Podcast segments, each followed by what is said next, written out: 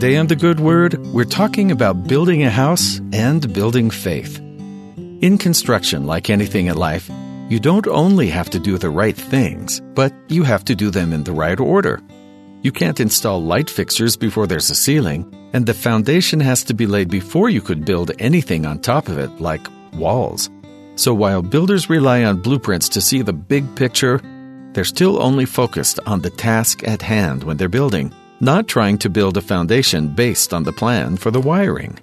Long before the birth of Jesus, a prophet named Jacob in the Book of Mormon had grown up knowing the mercies and the power of the coming Messiah and encouraged his people passionately to follow the Lord.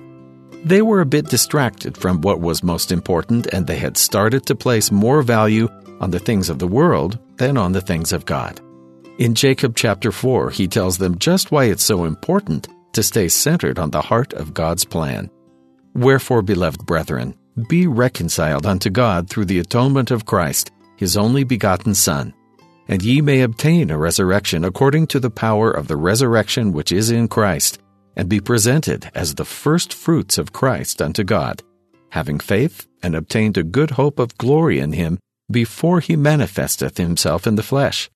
And now, beloved, marvel not that I tell you these things, for why not speak of the atonement of Christ and attain to a perfect knowledge of Him, as to attain to the knowledge of a resurrection and a world to come?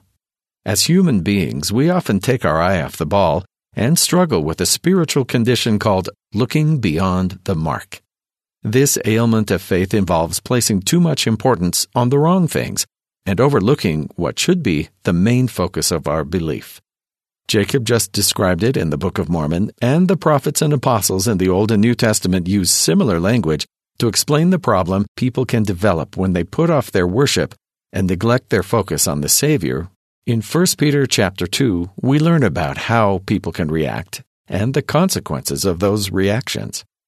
Wherefore also it is contained in the Scripture Behold, I lay in Zion a chief cornerstone, elect, precious and he that believeth on him shall not be confounded.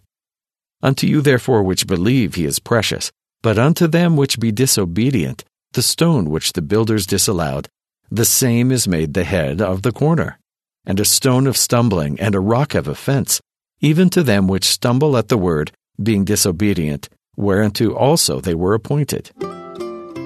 As followers of God, we have a specific goal and a set amount of time to accomplish it. In our limited lifetimes, we need to keep focused on what will help us build our house of faith.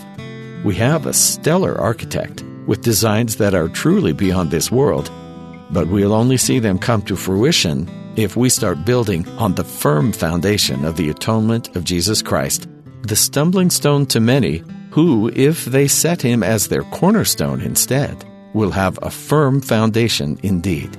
And that's the good word.